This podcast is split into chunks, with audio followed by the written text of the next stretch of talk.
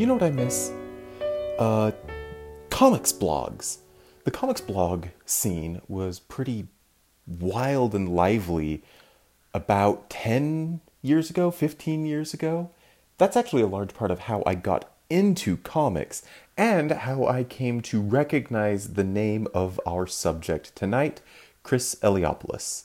I say tonight, I'm actually recording this on Saturday night. We usually do our recording on Tuesday. As you can tell, we're not doing a regular episode this week. Aldo came down with the coronavirus. My little boy has R S V. John came down with something. It's not the flu, otherwise we'd have the upper respiratory infection trifecta. But as it is, everybody's on the mend, everybody's doing better, but we were not able to record a regular episode, so I wanted to throw together a quick little creator spotlight on Chris Eliopoulos. My original intent here was actually to focus on Eliopoulos' work as a letterer. That's what I know his name from primarily. He was one of the most prolific letterers of Marvel Comics, at least during the era when I was really getting into reading superhero comics again, circa two thousand eight, two thousand nine.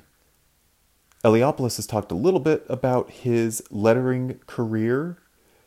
Uh, in an interview with Comics Beat back in twenty nineteen, he discussed a Marvel internship that he had and said that they, at Marvel, saw his graphic design portfolio and knew that he understood type. So they groomed him to be a letterer. Those are, those are his words. Uh, he kind of went along with it because, again, in his words, I read that Charles Schulz started as a letterer, so I thought I'd be in good company. To be honest, I stayed with it because it paid well and it was a career in comics. But on the side, I was always drawing. And that, I first saw Chris Eliopoulos' name as a letterer. However, he really started to stand out to me because of some of his artwork. The first comic of his I ever read was a book called Cowboy, which was written by Nate Cosby and drawn by Eliopoulos. If you can track down a copy of it, it's fantastic. Uh, there was a preview online on the comics blog Comics Alliance. I think you can still find some sample pages there if you want to check it out ahead of time. It's a revenge western, kind of like True Grit sort of thing, except the main character is a little boy, and he is going around rounding up criminal members of his family. And it's a surprisingly poignant story that has just really stellar art that manages to sell the comedy without downplaying the seriousness of the material itself. It's it's this weird fine line that the story walks, and Eliopoulos' art really sells it. You look at Eliopoulos' art, and you definitely see shades of newspaper comics. Peanuts, certainly. I see a lot of Calvin and Hobbes in Eliopoulos' artwork, especially in a webcomic that he was doing around the same time as Cowboy. This is a book called Misery Loves Sherman. Well, I say book. Misery Loves Sherman, webcomic. Uh, appears to have been mostly scrubbed from the internet. I managed to find a couple weeks worth of strips on a Polish language blog that was doing translations. What I read was actually pretty funny. The story follows a kid who has kind of the Calvin and Hobbes existence, right? He lives at home with his parents. He goes to school and has kind of a strained relationship with teachers. He his his parents are pretty snarky. He's got a little sister who kind of beats up on him. But also he has a couple of maybe imaginary friends. In his case, it's a couple of aliens that live in his room. Misery Loves Sherman reads a lot like Calvin and Hobbes. It has very similar line work, very similar background work. Sherman seems to, again, from the handful of strips that I've read, take a lot of walks back in the woods where there's a lot of nature scenery kind of filling in the background. It's kind of the same way that Bill Watterson did with Calvin and Hobbes. Um, however, it definitely reads like a different experience, even though there's a lot of similar plot beats and similar almost joke structures, similar sort of philosophizing.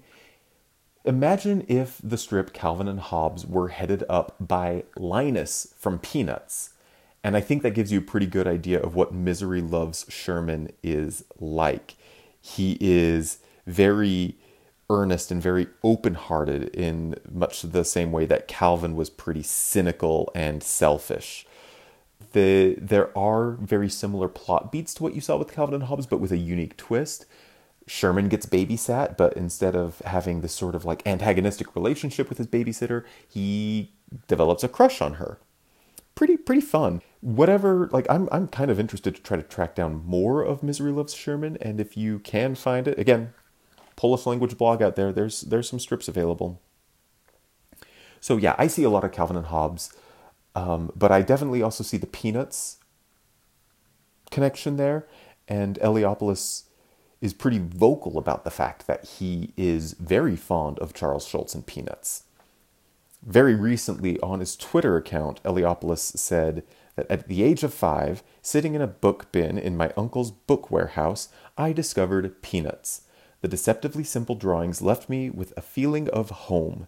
These little characters were my people, and I realized there were other children, if only fictional, who thought and felt like me. I wanted to live in that world and would forever draw Peanuts characters because they eased my anxiety and loneliness. Schulz is my first best influence. And you see that influence kind of throughout everything that Eliopoulos has done since then. Yes, he does his lettering. In fact, Eliopoulos still runs Virtual Calligraphy, where he works with a team of other letterers uh, whose names pop up frequently as we're reading our regular stories. But nowadays, it doesn't seem like he does as much lettering himself. There are some clips online that you can find of him doing lettering on relatively recent books, but it seems like most of the work that he does now is in illustration. If you know Chris Eliopoulos outside the world of comics, you most likely know him for either uh, Xavier Riddle and the Secret Museum, which is a P B S animated series, uh, or his children's books. He's got The Giggles Are Coming and The Yawns Are Coming, but even more than that, there's a series of biographical picture books slash comics about famous historical figures called or- Ordinary People Change the World, written by Brad Meltzer and illustrated by Chris Eliopoulos. Eliopoulos, this strikes me as an interesting figure. He did his work in lettering because it paid well, and it kept him in the industry where he wanted to work. And he's made a real impact there. In addition to the fact that his company letters, it seems like, the vast majority of Marvel Comics, apparently, according to a blog that Marvel posted on September first of this year, which is apparently Letterer Appreciation Day, one of Marvel's go-to types is called V C Justin Says, and it's based on Eliopoulos' own hand lettering style, which I think is fantastic. Like, so there's that. He's made a very permanent impression on the world of comics in terms of lettering, but he has always seemed more drawn to art. And in part, it's because he, I don't know, he seems to be really interested in working with children's literature and developing stories for children that will be uplifting and inspiring and empowering. The the Ordinary People Change the World series he put together specifically with the intent of showing children good role models from history. And he really seems to have leaned into the children's comics thing. Uh, again, uh, going back to that Comics Beat interview he gave in twenty nineteen, he talks about trying to pitch a comic that he wrote on, or based on his children, to different comics companies. And he says he spent, well, I'm just going to read from the quote here, "I spent over ten years trying to convince people in the mainstream comic companies to reach out to that market. If we started producing comics for kids again, we could rebuild the market, but no one was having it. So I decided to pitch one to my publisher, and she bought it." And, you know, kind of the rest is history there. Eliopoulos has a very successful career, I think, in, in creating children's comics. The thing that's fascinating to me is that this story that he tells here feels weirdly prophetic. As much as I love superhero comics, the market, the money in comics, in comics themselves, not as comics, not in comics as an I P farm for T V shows and movies and video games and all of that, But in comics themselves, the folks who are spending the most money on comics are folks who are buying comics for children, or are the children themselves. Young adult comics, graphic novels, children's comics and graphic novels have, at least the last time I checked, been the most successful line of comics in the entire industry. So in some ways, Eliopoulos was kind of ahead of the game in that. So anyway, a lot of really interesting information out there about Chris Eliopoulos. He is still around. He's still working. And you got to kind of just admire the man's hustle. He, in an interview with Marvel dot com, and I think this was, again, as part of that Letterer Appreciation Day blog, Marvel asked him what his superpower was. And his response was, working hard. The only reason I have a career isn't because I'm all that good. It's because I work harder than most. I will say he's selling himself short a little bit. I've always found his artwork to be very charming. I've mentioned it when we talked about the issue of illustration that he did for the Matt Fraction David Aha run on Hawkeye. But it is really clear that the man works very hard. Back in two thousand eight, again, around the time that I was really getting into comics as an adult, in an interview with C B R, Chris Eliopoulos described a day in his life. Today, I drew up two Misery Loves Sherman strips, started lettering Daredevil number one hundred twelve, did some work on Secret Invasion number seven, went over some lettering work, hopefully finishing a Franklin Richards layout tonight, and twittered a couple times.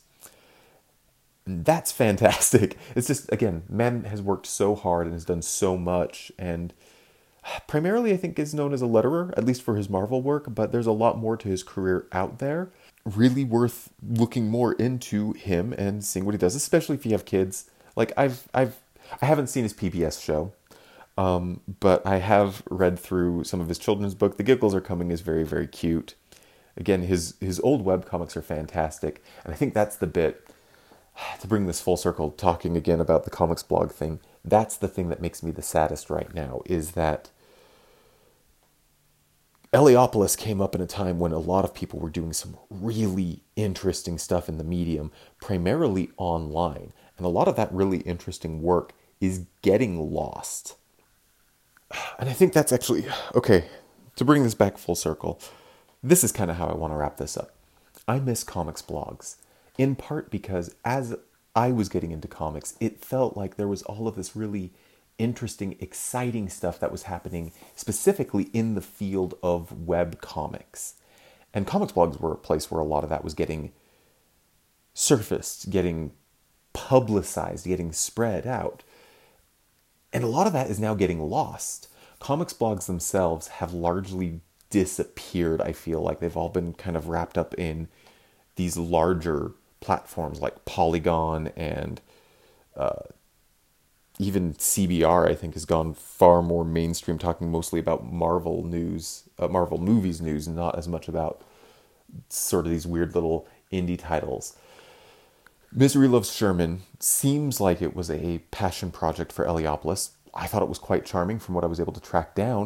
And the reason I have to say from what I was able to track down is that the domain itself, Misery Loves Sherman, has been bought out and no longer appears to feature these comics themselves.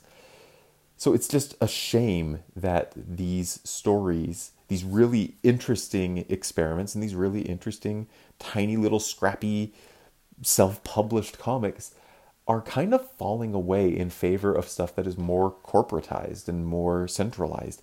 Even Webtoons, which I love Webtoons, seems to be dominated by stuff that the platform itself pushes. And that's not necessarily a bad thing. Curation is not a crime, necessarily. It just is a shame. I miss the D I Y days. I miss discovering brand new webcomics and doing archive dives, discovering that they've actually been around for several years and being able to waste a whole afternoon or two just going through those back catalogs. And with a tinge of nostalgia, I miss a lot of the stuff that was so very clearly inspired by the newspaper comics I grew up with, like Misery Loves Sherman was. That said, Eliopoulos seems to be doing very well for himself and is very happy with what he's doing, so wish the man all the best. We'll be taking another couple weeks to finish off our recovery. Uh, I'm probably coming down with whatever my kid had. Wait, I know what my kid had. My kid had R S V. I'm probably coming down with something else. At any rate, once we're all healthy and hale again, we'll have another recording, and we'll see you then. In the meantime, happy holidays.